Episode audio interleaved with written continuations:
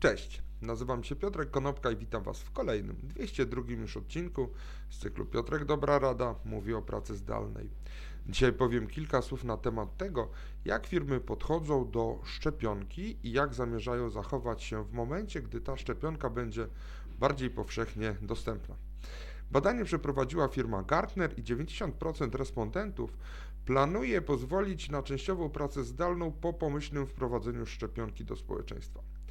Dwie trzecie respondentów mówi, że ich organizacje pozwolą w przyszłości także na elastyczność pod względem czasu pracy.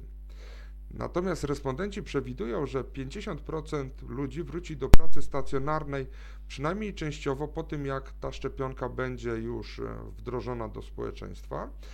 E, natomiast również dwie trzecie respondentów mówi, że nawet ze szczepionką to firmy zamierzają zachować wszystkie rygory higieniczne i sanitarne, które obowiązywały do tej pory.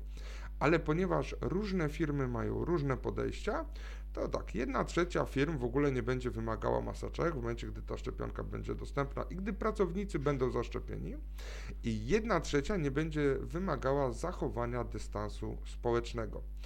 Natomiast w momencie, gdy szczepionka będzie już dostępna dla wszystkich, to 60% badanych mówi, że będzie zachęcało swoich pracowników do tego, żeby pracownicy się zaszczepili, aczkolwiek nie będzie to obowiązkowe. 60% y, badanych firm będzie udostępniało informacje na temat tego, gdzie i kiedy można się zaszczepić, a 44% planuje pokryć ewentualne koszty szczepień. Zobaczymy, jak to będzie wyglądało w praktyce e, w Polsce, ponieważ, jak możemy zauważyć, dostępność tych szczepionek jest niższa niż jest zakładana.